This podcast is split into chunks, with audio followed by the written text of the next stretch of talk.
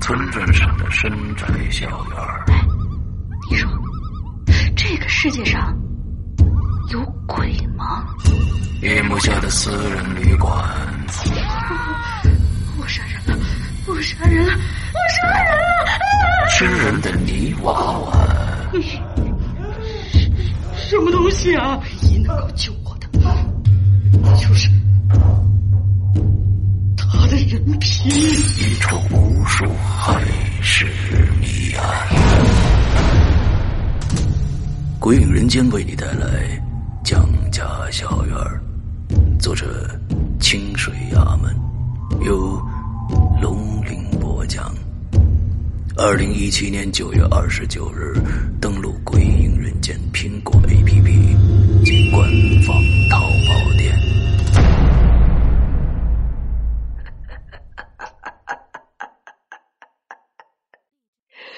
你们一个都跑不掉。今天我要给你讲个故事，故事的主角就是你。这是一个极其恐怖的鬼故事，但千万别害怕，因为你就是鬼。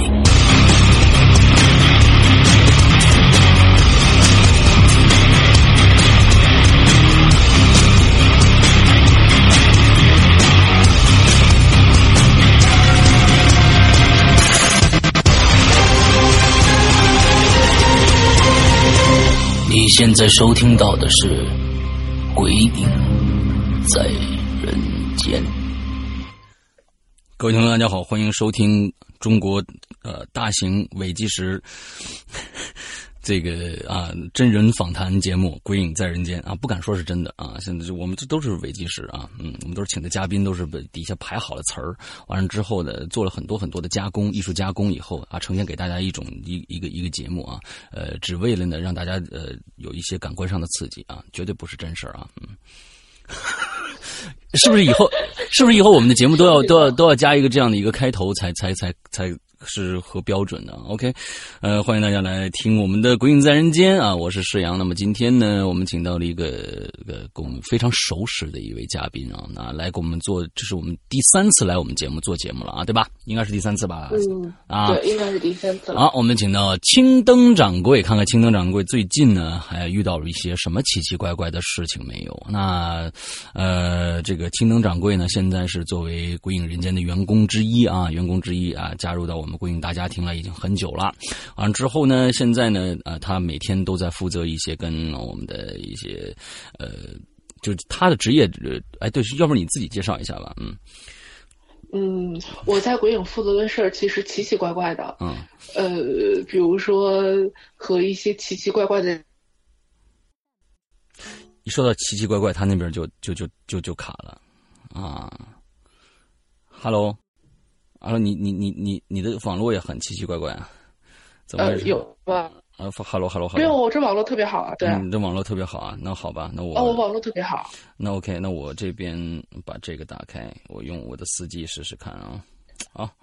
好的，啊，来吧，你接着说吧。嗯，你的奇奇怪怪的什么呀？呃，对啊，就是就是和一些世阳哥喜欢的人打交道，和一些世阳哥不喜欢的人打交道，嗯和一些世阳哥，呃，又爱又恨的人打交道。嗯，哎，这个我觉得是非常总结的非常好的一句话啊。嗯，行政在这边工作非常的呃卖力啊，帮我解决了不少的问题。OK，那今天这个带给大家的这个故事好不好呢？那咱们下面的听众啊，咱们在呃这个《扬言怪谈》直播的现场听众，待会儿就能给一个感受了。我在这儿想想，今天跟你问的是，就是说今天讲的故事呢是单个的故事啊，还是说有一条时间线呢，还是怎样？嗯，我今天准备了五个故事，都 OK 是单个儿的，因为大家听惯了我说那些神神鬼鬼的故事，嗯然后今天我打算跟大家说一些神神叨叨又不是很明确的有鬼。然后这些故事呢，有的是我从那个别的地方扫进来的，因为我的故事都会都会很短，就是嗯就是成不串，就没有办法连成串儿的那一种 OK 能够连成串儿的只有一个，然后啊大多数都是我扫听来的。 OK，我们争取啊，从今天这一期节目开始，我们要做到一个事情，就是说呢，我们要把其中的一些字，比如说“鬼”这种关键词啊，去掉，我们把它变成神奇能量、啊，这样子大家听起来呢，啊，就是不是啊啊，嗯 都搞笑听起来就非常好了啊。来，我们开始，嗯嗯，好，呃，我第一个故事呢是打算给大家开开胃，先讲一个比较好笑的故事。哎，好的，对，呃，这个故事呢是发生在我的一个特别好的朋友身上。嗯这个朋友呢是我通过鬼影认识的，他是咱们的一个鬼友。啊，对，然后他其实他在医院工作，然后他会他身边会发生很多这样的事情。啊，然后我我曾经邀请他来做在人间，但是他这个人比较腼腆，嗯然后又比较害羞，然后属于长期潜水的那一种，他就他就不太不太愿意来上节目，所以 OK 我这边就挑了一个他说的特别搞笑的事情来跟大家说一下。好，我现在配的是屌丝道士的音乐啊，嗯呃，好的，嗯 就是呃，他是值夜班儿，有一天晚上值夜班儿，嗯然后跟他一起睡的是一个小护士， ，OK，就是他们对他们两个睡在一个值班室里面，他也是小这护个士值吧？班室，没有没有，他是个医生，哦，跟小护士睡在一起对，OK，好。呃呃，女医生， 啊，女医 生，嗯，好吧，女医生和一个女性的小护士睡在一起，啊，那就正常了。嗯对。对，然后他们那个那个值班室之前是一个病房改的，嗯然后床是放在两头儿的，就是房间这头儿一个床，房间那头儿一个床。嗯哼，然后，对，然后这个女生睡的这张床是正好在一个大玻璃下面的。这个床是在大玻璃下边的。对对对，就是就是呃，怎么说呢？就是有一个那个医院的医院的那个、那个病房，嗯都是会有窗户的嘛。嗯哼，嗯哼，对，然后她是睡在那个那个大窗户下面。啊，OK，对，就是那个窗户也比较大，然后她的头顶是一个柜儿，一个嗯柜子。嗯然后他的那个柜子和床中间会有一个小空隙。嗯，然后他的习惯是每天晚上要听着《鬼影人间》睡觉，好习就惯是。不管是长篇对，不管是长篇剧场还是什么东西，反正他要听着才能睡。嗯然后有一天晚上，他睡着睡着觉的时候，就是他把那个手机是放在放在就是离他头比较近的一个地方了。嗯哼，睡着睡着觉的时候，他听见哐啷一声，嗯他的手机掉了，嗯然后连着那个耳机都一起被扯下去了。嗯然后这个东西掉在哪儿了呢？是掉在他床头和他床头柜儿中间的那个空隙了。 ，OK，然后他当时呢没当回事儿，就想去伸手去够，但是他反正也是胳膊比较粗，够的比较费劲，嗯，然后就就只能是就是够了两下没够着，就趴在那儿又开始嗯够。然后他他自己也觉得很奇怪，因为手机离那个床头柜儿中间还有一段距离，怎么可能会掉下去？嗯然后但是他也没往偏了想。这个时候，和他同屋睡的那个小护士突然大喊了一声“滚滚，”，对，就突然大喊了一声“滚”，然后他就吓了一激灵，就赶紧去叫那个小护士说：“说你你怎么了？你怎么了？”嗯然后他有人摸我，哦，那个小护士说有人摸我，但凡哦这个医生是个男的的话，这事儿就说不清楚了。对，但凡是个男生就说不清楚了。嗯然后，因为他们医院曾经发生过这种事情，然后他跟那个小护士都已经就是怎么说有有免疫力了，嗯然后他就没当回事儿，就就小护士都喊完了，他就把手机捡上，想说继续睡觉，然后那个小护士突然又喊了一声“滚，不要脸的啊啊，”，然后。 然后，然后他就又吓了一惊。他说：“你到底怎么了？”他说：“摸着摸着，把手伸进来了。” OK， 对，就是就是这样的这样的一个故事，就是我觉得还还挺好玩的，给大家开开胃。哦，完了是吧？对，嗯，好吧，啊、我还等想听有没有下文呢啊啊，这个这个这个那太个刺激下了。文下文不让播，哦下啊，真的有下文是吧？这个这个得问那个那个咱们那个鬼友。啊，OK，对啊啊，伸进去了、还行啊，哼，好吧对，OK，，摸着摸着伸出来了，嗯，嗯，我然们后嗯嗯，然然后然你接着说，然后然后有有有然后吗？哦我特别想听啊，没有然后哥，你说， 那那就没有我了这，一我们今天口节目就完了。大家再见。 OK，好，你接着接着下面第二个故事吧。嗯，好，我第二个故事是一个呃部队的故事，部队的，对，是一个消防队。然后这个就是给我讲这个故事的人呢，是一个男性，嗯哼，然后他是从呃消防队退下来的，嗯也是因为发生了这件事情，所以他才他才呃决定嗯要不做这份工作了，要从部队退下来。 ，OK，嗯，他当时是在呃哈尔滨周边的一个县服役的，嗯他属于县消防局。嗯然后正常来讲，这个县消防局应该是不会很忙的，他们每天就是训训练，然后就就没什么事儿了。嗯但是突然有一天晚上，他们接到了一个火警嗯，就是离是他们那个那个县下属的一个村子的，然后那个村子距离他们的那个县的那个消防局还不远，嗯大概也就二三十公里吧。 ，OK，开车的话就是对，然后整个消防车过去估计也就二十分钟左右就能到。嗯，嗯然后，对，当当然了，那个火烧起来二十分钟也就没有什么了。然后嗯， 然后这这个这个故事其实挺挺那个什么的。然后他们当时接警了之后，马上出警，然后出动了大概是三辆消防车，然后到那个村子里去。嗯但是当他们往村子里开的时候，他们发现自己就是就是鬼打墙了。鬼打墙不，就因为那对，因为那个村子只有一条路，而且是一条土路，只要顺着这条路一直开就能开进村子。神秘能量打墙了，记住啊，嗯呃，对对，神秘能量打墙了，这段剪掉不要播。嗯呃，神秘能量打，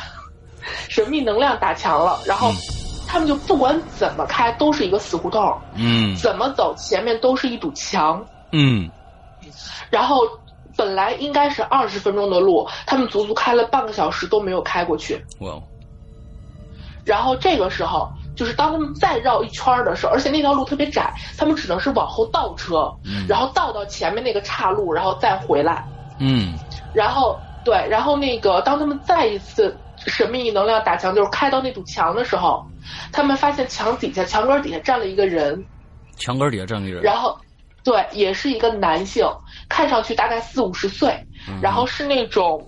农民长相，就是我们所谓的农民长相，就是那种面朝黄土背朝天，然后可能因为太阳晒会比较显老，然后皱纹比较深，然后嗯指甲也会也会很脏，是洗不出来的那一种。嗯对，然后他看到了这样的一个人，他当他当时是负责开车的，嗯而且他打的是头车，然后然后这个时候那个就就就他就招手，就是那个人一直在招手，嗯然后他当时反正也是到墙了嘛，就停下来了。然后这个人就说说那个我这儿迷路了，你们能不能带我一程？然后我这个朋友就说说那个我们这是要出任务，肯定不行，不能带人。嗯然后那个那个老乡就一直在说说，哎，我这迷路了，我实在走不出去了。你们这也是就是怎么说当就是当兵的嘛，也该为人民啊什么的嗯，就一通说。后来实在没有办法了，然后就只能是把他放在那个副驾，嗯就是每一辆车其实都是，就是那每一辆每一辆消防车都应该是正驾驶座一个，副驾驶座一个。嗯哼但是我朋友那天就特别巧，他副驾驶没有人，嗯然后对，然后就让这个男的上车了。 ，OK，上车之后，这个对上车这个男之后，这个男的就就话就变了。他刚开始说我迷路了，我走不出去了，你能不能带带我？啊然后，但是当他上车了之后，他就跟我这个朋友说，他说我能带你们出去。哇哦，对，然后也是指挥我朋友一直倒车，一直倒车，就是倒到那个那个十字路口，然后到了那个路口之后，他说就，然后他就直接从那个车上蹦下来了。他说你就顺着这条路往前开就能开到。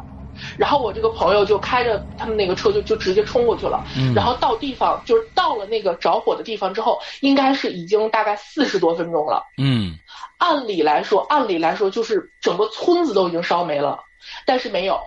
因为那个那个村子，就是我不知道大家有没有在那个东北乡村生活过的啊。嗯它那个是前面就是一条路，然后前面大概几排房子，然后后面才是那种密密麻麻的房子的排列，嗯哼前面所有的房子都是有空隙能过去的。嗯嗯然后大概是火烧，就是连过火的过火的大概有十几户，嗯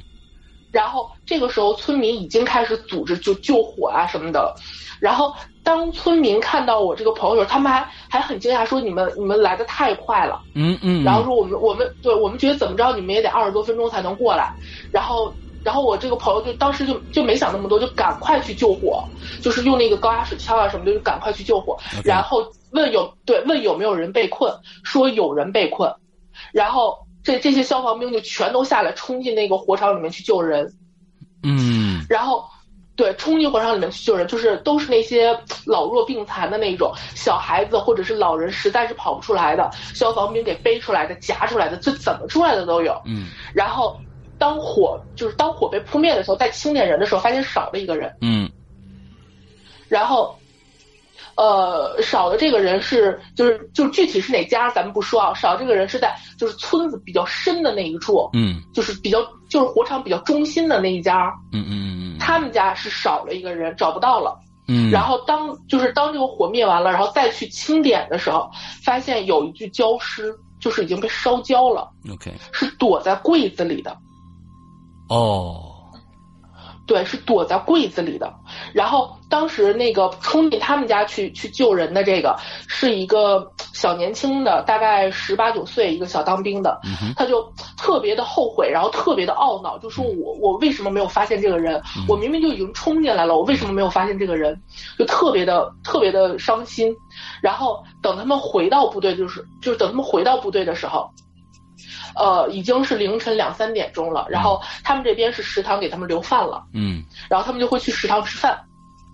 还是那个十八九岁的小孩子， OK 然后然后到那个食堂后面去打那个面条，结果正打着呢，就听见那个饭盆哐啷一声就掉了，哦对，然后就大家就都去看他怎么了，然后他就说说我眼睛不舒服，眼睛不舒服，然后啊他们就以为是。被烟熏着了，他们就以为是被烟熏着了 OK 说没事儿，你睡一下，你睡一觉，然后明天一早上，如果你还不行的话，咱们马上去医院。嗯然后这个这个孩子就就特别听话，就躺着睡着了。嗯，然后等到第二天早上醒了之后，这个男孩是失明的状态，失明的状态就是对失明的状态。他据他就是据我朋友说，这个男生是你你手在他眼前晃，他能隐约的去看见一个影子，嗯但是你手离得稍微远一点儿，他就什么都看不见了。嗯然后那个就把他送到医院去检查。刚开始的时候，医生怀疑是白内障，白内障然后，对，然后就一一通检查之后，什么毛病都没有，就这个孩子演的是没有任何毛病的，也不是什么烟熏的呀或者怎对样的，不是因为烟熏，不是因为烟熏，他们的嗯有那个有那个设设备，就是保护的特别好，嗯然后。又怀疑是还是这个孩子心理的问题，因为他毕竟冲进火场了，没有救到这个人，嗯又觉得是这个孩子心理问题。但是他们那个部队会有那个心理评估的地方，嗯哼做过心理评估之后，这个孩子的心理一点问题都没有。嗯，并不是因为他的自责或者后悔是什么的。 OK 然后，对，然后一般来说这个东西就就算工伤了嘛，就得是部队养的了，就把这个孩子送回家了。嗯但是送回家了之后，这个孩子还是不行，就是，呃，就是这个孩子是是失明之后已经没有任何自理能力了。嗯然后，但是他还是会会每天晚上。他自己会钻进那个柜子里面，他们自己家的柜子，我靠对，就是不管不管那个，就是他们家的那那个柜子是咱们那种老式的组合柜儿，嗯然后就一个一个很细长的细条的柜子，就是宽度能刚好容下一个人，但是里面会有一个一个的小格子。啊他不知道是自己怎么弄的，就是把那个格子隔板隔板都是用钉子钉死的，他把那个隔板给拆下来了，然后自己缩在里面，然后关上门。哇就是每天晚上如果没有人去看他的话，他就会这样。然后，就是因为他已经处于一种失明的状态了，嗯然后他缩在柜子里，他妈就每一次早上的时候，他妈。他妈就是已经知道他缩在柜子里了，一打开那个柜子，然后那个男生就会醒，然后醒了之后第一句话跟他妈妈说的永远都是，就是永远都是妈我怕，嗯就是他说他害怕，然后后来他妈妈问他说你怕什么？他说我总就是我总能看见有一个黑色的人站在咱们家门口， OK 然后，然后他妈就觉得不太对劲儿了，然后就找了当地的一个，就是算是仙儿也不是仙儿，算是算卦也不是算卦，就反正大家有什么事儿都会去找他，嗯然后对，就就去给他看，然后结果这个这个仙儿就跟他说，说是那个，呃，就是那那个那个就是就是怎么说呢，就是传达了一种概念，就是生死有命的概念，是那个那个当天晚上被烧死的那个人，嗯他知道要着火，他去报的警，就是他他已经要死了啊，他他知道自己已经要死了，但是他去报了一个火警，嗯然后他就是火着起来的时候，他已经是没有意识的去缩进柜子里面了。嗯就是他缩进柜子的时候是没有意识的， OK 他提前了三十分，他自己提前了三十分钟报警，然后缩进柜子里面。等到他们去的时候，就是等到他们到那个鬼打呃神奇能量打墙的地方的时候，嗯，然后当时就是火是刚刚着起来，就已经着起来了。嗯哼然后他，然后他的那个那个神奇的能量嗯跑到那儿去跟我的去给我的那个朋友引路，引到引到他们着火的村子里，嗯，OK，然后他自己。对他自己在柜子里面活活被烧死， OK，然后但是因为我那个朋友冲进去了，已经冲进去了，嗯没有找到他，他把他自己的死亡，一切的死亡的事情归结于那个十八九岁的孩子。啊，然后为什么他为什么会失明？是因为那个人用手遮着他的眼睛。哎呦啊，神奇能量遮掩，对，嗯就是神奇能量去去遮着他的眼睛，然后他就就完全看不见。 OK，所以这个人，我想，我我就是觉得，就是说，他为什么能提前三十分钟就能预测到这个火情呢？这其实是一个最大的一个，在这里边最大的一个疑点。因为我觉得他不是他不是预测火情，因为他们当时那个着完火之后，他们会有那个呃调查嘛，就是起火原因的调查。嗯然后起火原因的调查调查到的是，就是有一家是呃那个用电器嗯，电器的那个电路着火，哦，对。然后电电路着火之后，虽然是着的电火，但是它会迅速的引燃一切可燃物，嗯所以他们会就是断电之后用那个高压水枪去喷淋，嗯然后就是然后再用那个那个那个干阀，就是其他我不太懂这个事嗯情啊，然后再用那个其他那个设施去去灭火，然后所以排除了人为纵火。嗯然后至于这个男这个男的，我分析可能是就是就像是有的人就是临临去世之前会有预感，说我我我我快要我快要不行了，啊所以我要去干嘛干嘛干嘛，他 OK 可能会有这样的预感。 ，OK，就是死神来了呗。嗯啊，嗯，怎么也逃不掉。嗯，呃，对，，就是逃不掉，那最后这孩子怎么怎么样就好了？没没好没好没好，就是没有办法，就是那个人也没有办法，就到现在，就是据他说到现在还是一个一个失明的一个状态。哎呦，然后就就部队每个月会给他钱，嗯，然后去给他送粮送油，然后但是这个孩子每个就是每天晚上还是保持在就是就是每天晚上会平躺着睡觉，会躺在床上睡觉，但是只要是第二天早上一定是在柜子里的。我的天呐，这真的是挺挺挺怎么说呢？感觉是蛮悲伤的一个故事。对嗯、这个人，而且我觉得嗯这种报复心态真的是不是特别好，就真的不是特别好，嗯因为人家毕竟是是不顾生命危险去冲进火场，嗯嗯嗯，然后然后最后落得这样的一个结局。我都我都我都觉得是不是真的是，如果有这么大的气性啊，我觉得是不是真的，这个这个火就是他放的。我都一直在在想，因为他怎么会能提前知半个小时知道？那他为什么呃就是说能有这么大的气性？那第一个呢，他想的很很很简单，我要把这村村子点了，完了之后，但是我不能死，完了之后我就先报警，确定他们能在路上能能赶过来，完了之后我躲这这厨子里边，他一定会这个一定会呃过来救我，完了之后我但是我没活成，哎呦我天，我这不是这对个，反正捉鸡反噬一把米吗？对，当时村子里真的是除了除了房子被烧掉，没有一个人死，就只有他，嗯嗯嗯嗯嗯就死了这一个。 ，OK OK 啊，但是这个报复心理实在太太太大了，这孩子就就一辈子也就这样了。嗯，对，嗯，OK，好，下一个，然后下一个故事是我的一个，呃，我我我习惯叫他人事哥哥，因为他之前是那个我们我们之前那个公司在做人事的，啊，然后现在对现在是考到了警察，你们这个都都然都后啊是这个都是特别不挨边儿的工作是吧？啊，原来是做人事的 啊，现在去做警察了对，这都哪跟哪对儿啊？他他没有他之前他之前大学毕业他是做警察的，啊 他大学呃他大学是学数控机床的，然后大学毕业之后考。考到了警察，嗯然后觉得警察这个这个事情又很危险，嗯于是辞了职，到了 OK 我们公司做人事。嗯做着人事之后，他又觉得工作不稳定，然后又去考了警察。啊，然后考警察的时候考的本来是网警，嗯后来他被下放到基层了，就变成了一个民警， OK，好像这人生真的是啊啊起起落落落落落落落。啊！对对对，好吧，那我们看看听听这一个原来是学机床的，现在最后完了之后当了人事，又当人事又当警察，警察没当当成网警，最后当了片儿警的这么一个一个警察的故事。对，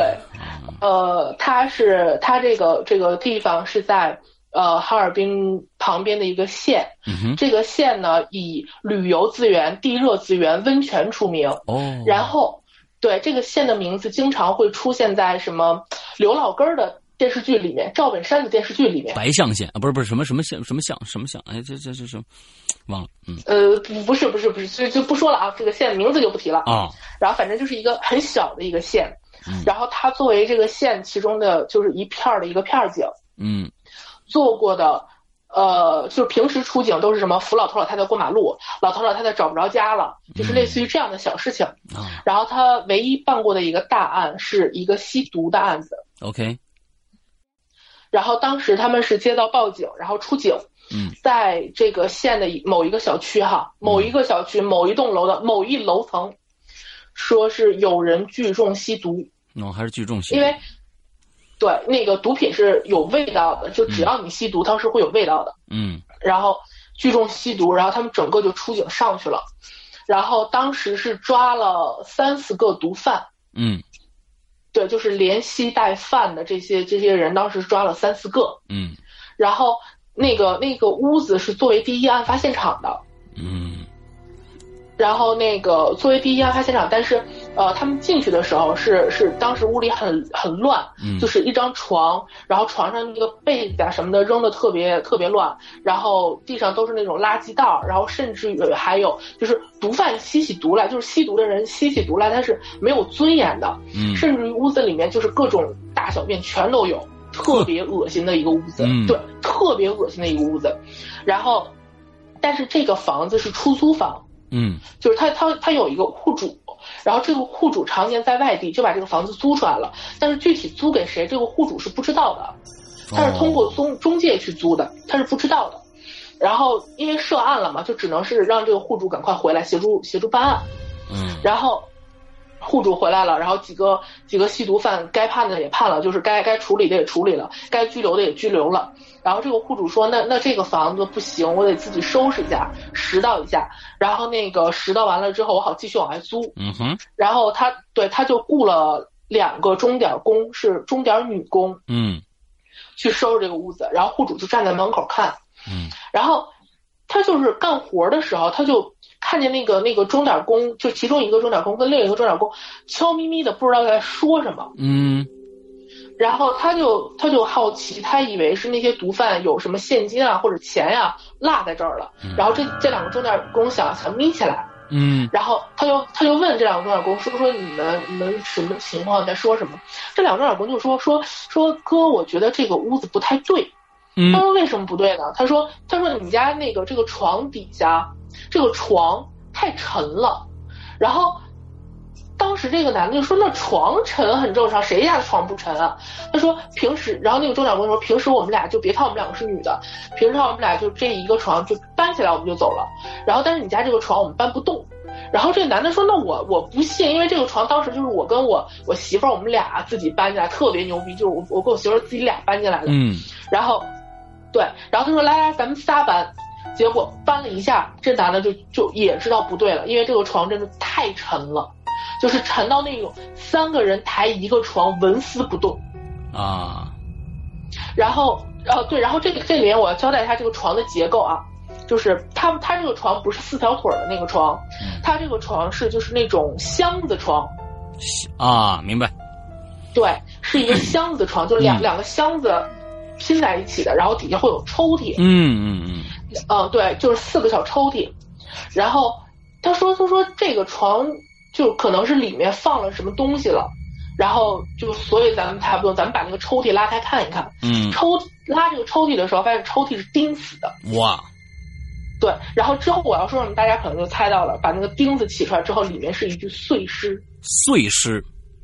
对，没有头的碎尸。这不就是六零二室人公寓吗？呃，不是，不是的，不是的，啊不是的，啊， 就是它这个碎尸很，就是那个当时我那个人事哥哥还跟我描述了一下他那个碎尸的那个那个形态，就是碎的很专业，碎的很专业。呃，对，就是胳膊、腿，然后从关节那儿给卸开的，嗯然后特别整齐的码到了那个抽屉里面。男的女的，没法辨认。我忘了，不是能辨认，但是我忘了。 OK，对，就是就是这么这么码到里面的。然后那个躯干的部分，就是当时四肢是码了两个抽屉，然后躯干的部分是码到了另两个抽屉里面。躯干的部分是从中间脖子这儿，就是脖子的正中间这么劈开，然后再从腰的正中间，就是就腰这部分的正中间再劈开，两个抽屉里放一半儿，两个抽屉里放一半儿。他不臭吗？就所以就很奇怪的这一点是，可能是因为那个屋里的那个粪便的味道呃太大，啊、然后他们又没有办过这种人命案子，所以他们他们没有办法辨认，嗯，没有办法辨认这个臭味儿是来源于哪儿。 OK，按说尸臭是一个跟大便那个味道完全不一样，这是更恶心的一个味道啊。对，但是但是可能就是因为他们没有办过类似的案件，所以他们不知道。嗯然后然后就一直是到钟点工那个扫完了之后，就是钟点工发现的时候又报案了，嗯还是他们去的。嗯然后我我人事哥跟我说的时候特别激动，他说我终于干了一件像警察的事儿了。嗯然后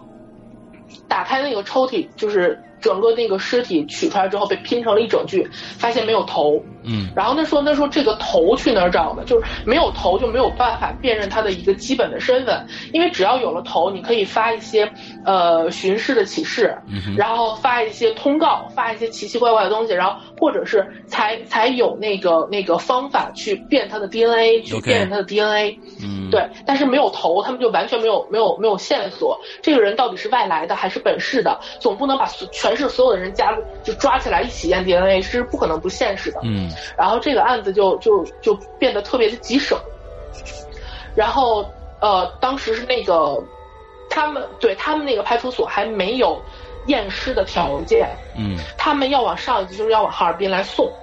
然后他们就把把这个这个尸体就是送过来了。然后当时是他们这些经案的民警，然后和一些呃他们上级的部门，然后一起把这个尸体送过来，因为这已经算是一个非常大的案子了。嗯一起送过来了。送过来之后，法医缝合之后，发现这个尸体吧，什么东西都没有少，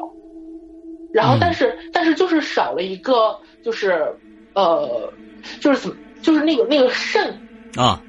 肾，它不是少了一个，它少了一半儿。只少了一半儿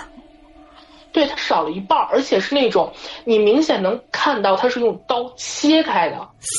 哎，好疼！就还不是还哎，我的肾，嗯 哎呀， 半个苹果没了啊！嗯，等一下，等一下，等一下对，肾哦是两个对吧？对，肾是两个，嗯那么其中一个的一半儿。其中一个也就是整个肾的四分之一，那对他对是对干嘛呢？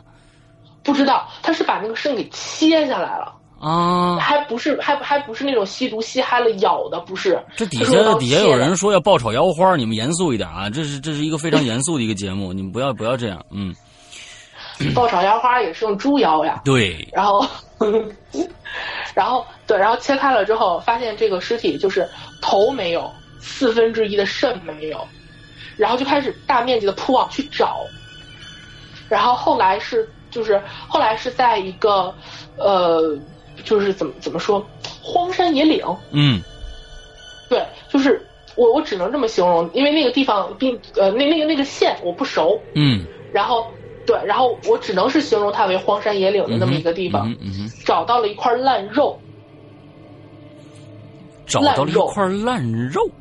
对，那块烂肉是被咬过的， OK，然后验完 DNA 拼回去，知道了是那半个肾，就是四分之一的肾，哦，但是头就一直没有下落。嗯，我是觉得呀，然后在深山嗯野林里边，居然还能找到一块烂肉，这件事情就就已经非常奇怪了啊！对，这这个是我后面要说的事情，嗯就关于这块烂肉是怎么找回来的，是我后面要说的事情。 ，OK，对，然后现在这个尸体就只剩一个头没有找到。嗯对，然后这个案子就是被被挂起来了，然后那个那个尸体也是一直没有，就是这个这种挂起来的案子，尸体是不能火化的，嗯就只能是放就是放着在冷柜里放着，然后大概是放了半年多，嗯来消息了，头找到了，哦，但是这个头即便是找到了，也很也是很奇怪的，啊，他的那个那个头的一只眼睛是烂的，一只就是眼这个睛是烂头，的，这个对这个头是是肉是已经烂乎乎的了，嗯就是你想过了半年，它并没有白骨化，它只是烂乎乎的了。嗯嗯然后一只眼睛是烂的，这个眼睛为什么是烂的？是因为里面的脑组织不见了，嗯，脑子不见了，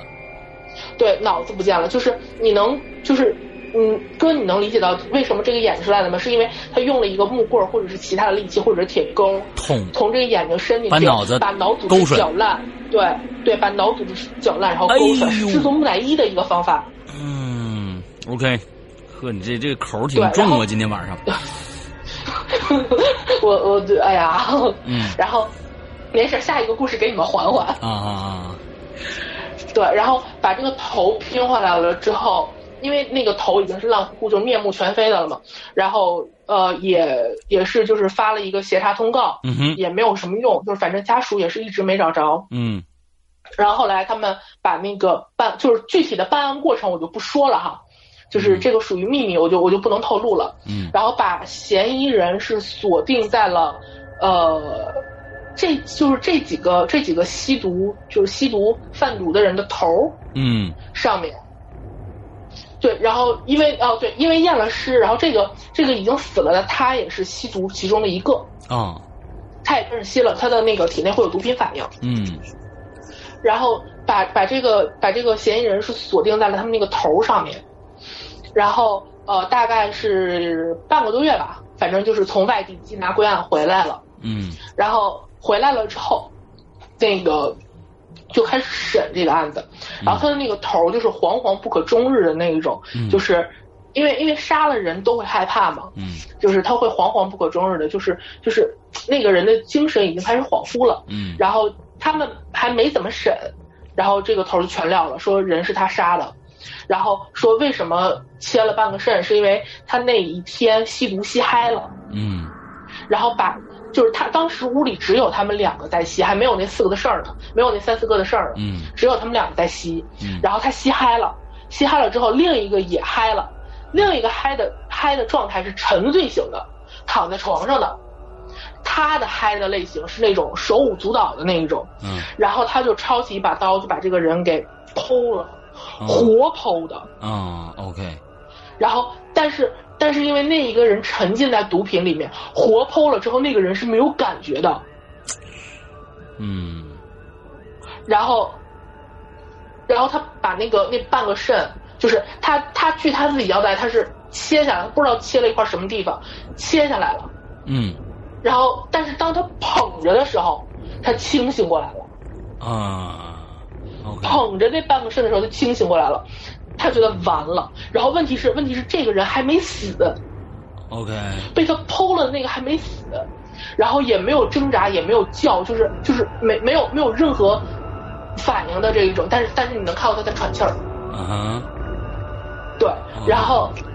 对，然后这个人就觉得，这就是这剖开的这个人不能送医院，嗯哼，一旦送了医院，他们吸毒贩毒的事儿就就漏了。嗯哼，一旦漏了，一旦这个事儿漏了，他肯定是因为他是头儿嘛，肯定就抓进去，一定会死。嗯哼然后他就一不做二不休，把这个人给给肢解了，就活着的时候，OK，OK，肢解了。然后肢解了之后，头没有地方放了，嗯，那个四肢把抽屉放满了，头没有地方放了。他放然哪儿后他去就他连夜开车，带着那带着那颗头连夜开车走的，然后他当时是把那个屋子里面就是能擦的地方全都擦了，嗯然后自己就是自己还换了身衣服，他特别清醒，他换了一身衣服，然后带着那颗头，把那个头放在一个塑料袋儿里面，就深蓝色的塑料袋儿里面，然后开着车走了。但是，就是他正开着车的时候，他的那个那个毒瘾的那个劲儿又上来了。嗯他就不就是他据他自己交代，他不知道为什么就随手抓了一个什么东西啃了两口，然后就就是那块烂肉，啃完了之后随手一扔，哦，扔进荒山野岭。 OK，然后但是但是这颗头他没有办法处理，他觉得不管埋在哪儿，警察都会找到， OK，他觉得一定会东窗事发，然后他就没有办法，他把那个那个那个脸上。他觉得一定要把这个人毁容，他就把那个脸上划的全是刀子，就用那个刀，嗯划的全是道子。然后他据他自己说，他找了一根木棍儿想把那个头穿起来，就不知道不知道他是什么思，就不知道他是什么思维模式啊。嗯他把那个头穿起来，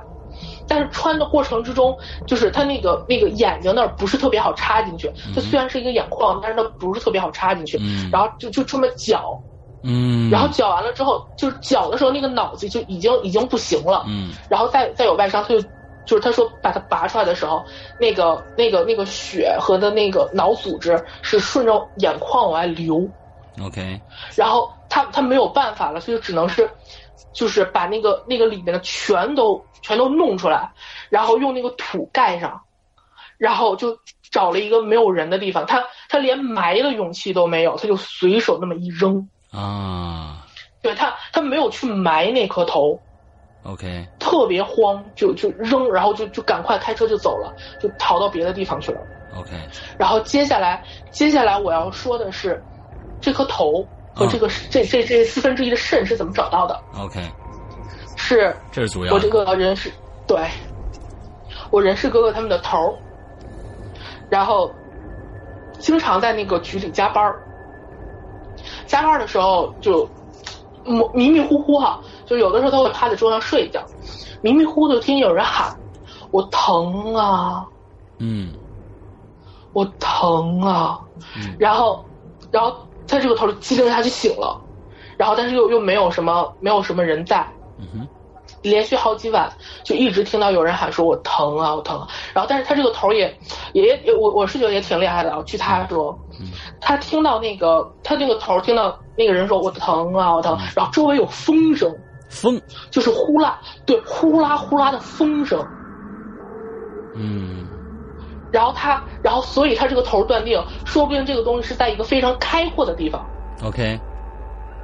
然后在开阔的地方，他们去查的时候又不可能进行地毯式的搜查，因为他只是就是听到了这么一个事儿，嗯然后又不能明说，因为他们毕竟都是都是无神论者，又不能明说，嗯然后他就只能是带着他们这几个小胖脚溜，就是溜山。所谓溜山，就不是地毯式搜查，就是咱走到哪儿算哪儿， ，OK，溜着的。啊，溜了第二天就把那那四分之一个肾找着了。嗯然后，然后之后那个又往别的地方溜，就是他他据他说的是自己有一个感觉，就跟着那个感觉走，嗯哼，然后大概又溜了两天，头找到了。全部在这一块山里面，对吧？呃，就是一个山这头，一个山那头，嗯嗯嗯嗯，OK，嗯，哇，我一身鸡皮疙瘩。啊，所以我觉得就是说，呃，分尸案这种这种事情来说，呃，尤其是脑袋，那、脑袋没了以后，大家也对不知道为什么，就是说对脑袋这个这个这个这个东西啊，这个这个部位啊，非常非常的看重。脑袋没了就觉得特别特别可 怕。这个分尸里面呢，但凡没个胳膊没什么的，也没那么可怕。而且这个脑袋找到以后，对哎眼睛没了，那、里边血肉模糊，脑子其实。这这这真的就是说，这个故事是一个科普的一个，不是不是科普的一个故事，一个是一个警示的一个那故事挺。邪乎的，对，啊，请大家不要吸毒啊啊！不是嗯我，我是觉得这个故事邪乎在于，就是他把那个脑子绞碎了，嗯就是他他他出于自己的目的，嗯他把那个脑子绞碎了，然后整个取出来，嗯我，OK，我觉得是邪乎到这儿了。对，而且他自己有的时候他还不一定真的能特别特别清楚他在干什么，尤其像他说是对吸吸多了以后，他吸毒的，直接就就就下去就砍了，砍砍上几刀，他对自己最后才才发发现，哟，这这我这干了这么一个事儿，他自己都不知道。对哎对，OK，对，就就就真的是太，嗯我就听的时候一身鸡皮疙瘩。这个其实啊，我觉得，嗯，我可以改，我们可以都都可以改一个小故事啊啊，当成一个对，就是对吧？法制进行时啊，啊第九季的中文，嗯，对，没错没错，第九季的中文，嗯，对，OK，好，那接着下一个哦，然后接下来一个还是关于哈尔滨的一个故事，嗯，哦，呃，这个是我听我妈妈说的，嗯哈尔滨有一个地方，现在叫天鹅湾小区。嗯之前那个地方叫做黑鱼泡，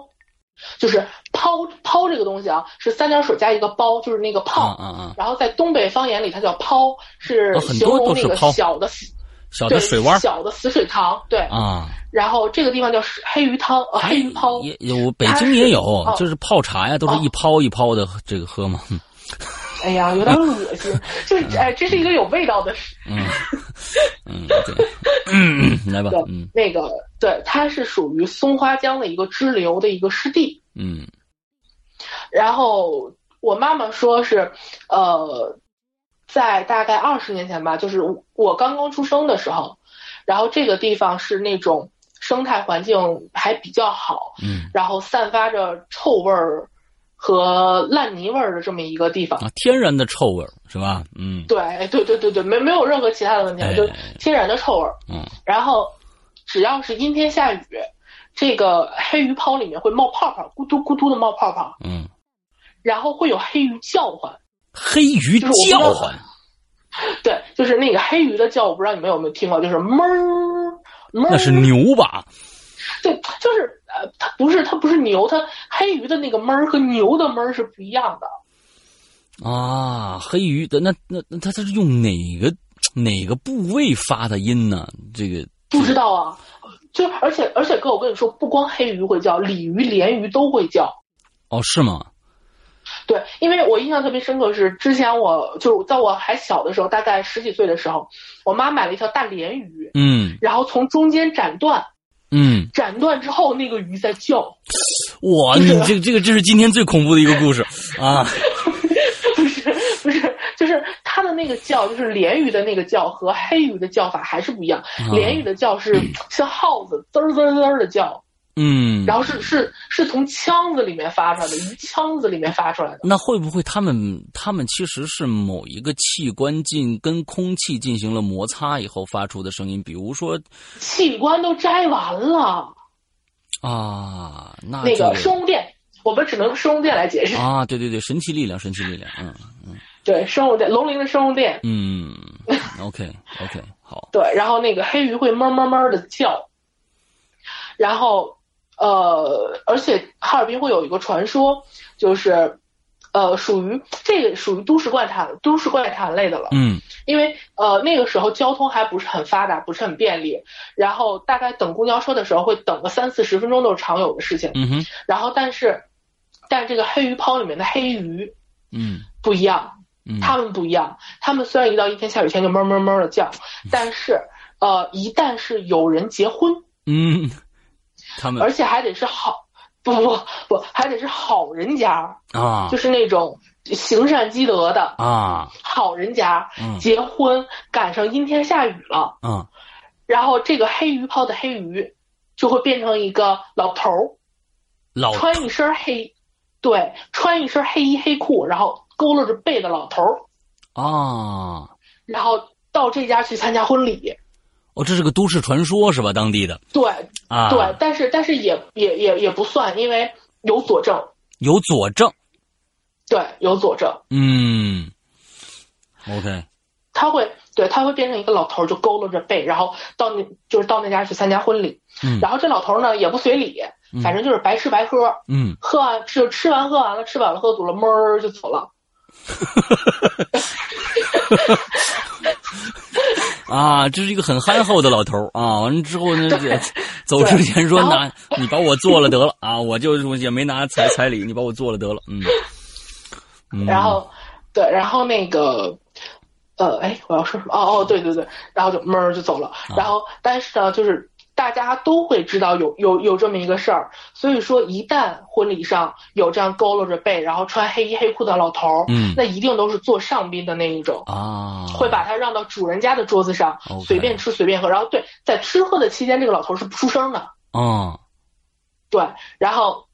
吃完了喝完了，哞儿就走了。然后走的时候吧，呃，这个就是因为因为那个时候也没有公交车，也没有什么，然后这个老头儿会走的特别快，啊，就是属于那种门口一闪，这个人就不见了。嘿，你这个啊，对，然后，然后那个，我我我我一直在想，会不会衍生出这种骗吃骗喝的啊？是然啊后，但是估刚才计我也 想到了， 估计估计也没人会这么缺德。嗯，对，然后这个是一个前言，算是对不对，算是一个老邻居的一个故事。嗯这个老邻居呢，还不是我的老邻居，我不认识。嗯然后应该算是我妈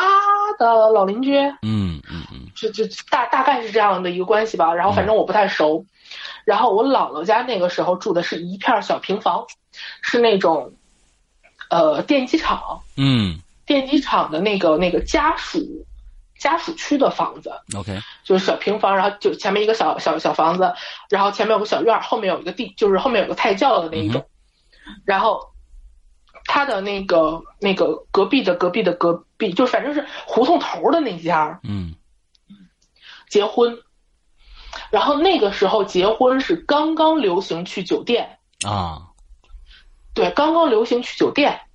然后那个就接亲，他们家是娶媳妇儿，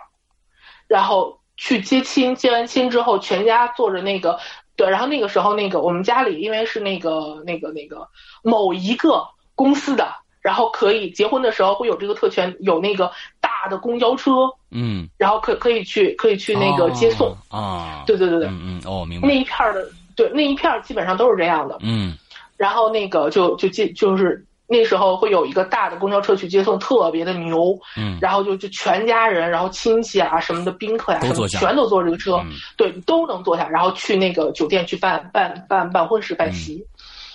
然后，呃，当时是我我们家当时是随了礼，嗯然后呃就是整个礼随完了，然后但是呃去就只去了一个人，嗯因为还要上班儿，还要还要有一些其他的事情要做，啊去就只去了一个人，不能请假。 ，OK，然后对，然后去了之后，那个因为坐席嘛，然后做完席之后还要就有一些其他的事情，反正就玩的挺晚的，嗯一直玩到大概两三点钟吧。嗯然后结果那天那个厂子下班早，嗯然后。就大概两三点钟就已经回家了，然后就开始做饭呀、生炉子呀。就现在的孩子可能已经没有这个记忆了，就是生炉子，然后掏那个炉子嗯。嗯嗯嗯然后这个时候有人敲门， ，OK，对，然后一开门，一个黑衣黑裤的佝偻着背的老头儿，啊哈，对，但是这个老头儿没有说门儿。啊，这个老头儿问说：“那家去哪儿了？”就是指着那个那个那个结婚那家，啊那家去哪儿了？啊，然后我姥姥就就看了看，嗯结婚了呀，就人家去酒店办席了呀，啊，那个哪哪哪儿哪个酒店啊，你是亲戚啊？然后老头儿，哦，然后就也也没说话，就一转身儿，就就就就就没了，嗯就就不见了嗯。然后看的那个方向，就是他转身儿的那个方向是是那个那个办办办办结婚的那家，嗯然后但是但是就我姥姥就是一歪头，就明看着这个人就没有，就在那个门前一闪就没有了。嗯然后我老觉得就是对，然后那天还是赶个阴雨天，嗯就是下大雨，哗哗下大雨，然后那个老头身上没湿，没打伞，身上没湿，嘿对，然后我老觉得哎，好奇怪啊，这个人，啊，按说他应该对知道然后这个这个这个都市传说才对啊，姥姥他知道啊，他知道啊，但是他没往那儿想啊，啊，就是人都是这样，他他会坐在那儿寻思，嗯越寻思这个事儿越不对。嗯然后我老就是那样，就是他坐在这儿寻思，哎，哎呀，可能是这样，嗯，可能是这样。黑鱼精然后，哎呀，不要这么叫人家，就啊 黑鱼黑鱼神秘力量，哦，黑鱼神秘力量啊。哦，对对对对然后 对对对对，这这个这个这个建国以后不能成精，对对对对。然后等到那个大家就是做完席都回来了，也四五点了，嗯然后该回家也都回家了，新媳妇儿也接回来了。然后我姥就坐在那个那个那个胡同口等着，嗯坐那儿等，然后新郎新媳妇儿，然后婆婆后面都跟着就回来了。回来之后，我姥说：“哎，你家进去一人儿，嗯穿的黑衣服、黑裤子，就进去一个人儿。然后这不可能，我们出来的时候我们都锁好门了，这怎么能一个人儿？不可能。然后就就回家了嘛，大家都回家了。回家了之后，一开门，就是这这个是也是听说的，就啊一开门，发现茶杯被喝过了，就这个门还是反锁的，啊，就是没有被打开过的痕迹。一开门发现茶杯被喝过了。我靠，而且还是就是还是那个就是新娘那个时候新娘的那个那个嫁妆都很神奇，是那种黑色的，然后方方的塑料壶和方方的塑料杯子。啊对，然后然后结婚的时候会摆在那儿，就只是摆一下，然后也不会去用它什么的啊。哈，发现这个茶杯被喝过了，然后那个准备的水果被啃了两口，嗯，然后糖也少了，嗯就是就是基本上能吃的东西都少了两口，嗯然后就觉得哎这怎么回事儿呢？嗯然后到家里，那个时候家里会有水缸，一些水缸里面一条黑鱼，里面有条黑鱼有一条黑鱼， ，OK。那这黑鱼怎么没走呢？不知道呀，就可能可能会不会就是就是雨停了，它回不去了，或者是怎么样，啊，就不知道完完全不知道，然后就就反一些水缸一条黑鱼，然后。当时我就觉得这个黑鱼很棘手啊！你说你是吃还是不吃？啊，是啊，这这啊养着也不是那么回事儿啊！啊，这这那我对觉得然就后就就是我觉得，如果当地呀、如果是真的是谁都不知道怎么回事儿的话，那这这这黑鱼呢，可能也就吃了。但是如果当地有这个听过这个孤都市怪谈，我觉得那还是放生的好。对，就是反正像我这个年纪的基本上没有听过，但是像我妈妈、我姥姥那一那个年纪的基本上都知道，嗯就是就是这个黑鱼泡的黑老头儿啊，最后放生了吧？这黑鱼，不知道，不知道，你看看这个，这这这这这这确实，你看你这这个这个故事其实说说的挺完全的。第一个呢，黑鱼他他他他想就是凑凑热闹啊，对不对？啊，在小池塘子里边然后发现呢，没有人，不是发他现，家里没有人，对他首先得下雨这天，他要不然他离了水对不行，哎，他得下雨天儿对才能出来，啊，对，嗯下雨还得赶结婚，哎赶结婚还得好对，人然后家还，得是好人家，哎，你这个人家是来来来，就是凑凑凑喜庆的这这个中，他其实他是不是来渡劫的呀？不会的，渡劫那都电闪雷鸣、嘁哧咔嚓，不，有的时候渡劫是这样，最开始有好几种渡劫，有好几种哦渡劫。最简单的一种渡劫啊，你有时候在农村里边，你看小孩儿啊玩蛇，这大人有时候他、他他他那小菜花蛇，他有大人就看着没毒啊，他就他就拦着了，说你没事儿，你让那孩子玩玩，因为什么呢？那有可能是在渡劫呢。你这孩子用孩子玩了以后，这蛇还能活着，他才能继续修炼呢。啊，完了有些、哦有些的时候呢，电闪雷鸣，啊，我雷劈死你啊！你劈不是劈不着你，你才能继续修炼呢。到最后一关了，到最后一关了，这才是那什么呢？渡劫的最后一关就是人呐，得认他，人得认他哦。完了之后，你看那黄鼠狼子呀，它有时候变成人形，哦在路边一站。有如果有人说的哟，这这老头儿怎么着怎么着了，他行了，有人认他是个老头儿那他就成了。啊，你像那种蛇精什么这个那的，啊，那郭德纲那相声里面说那那蛇精，你在那儿说啊，这旁边旁边旁边有孩子，你看那胶皮管子啊，那就完了啊，这辈子就完了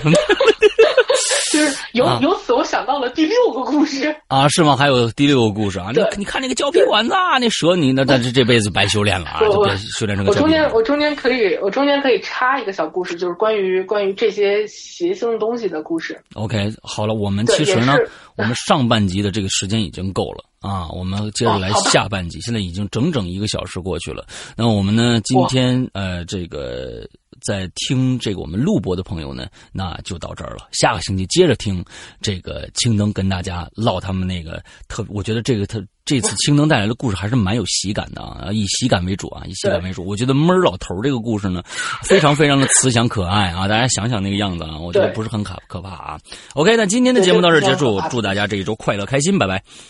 拜拜。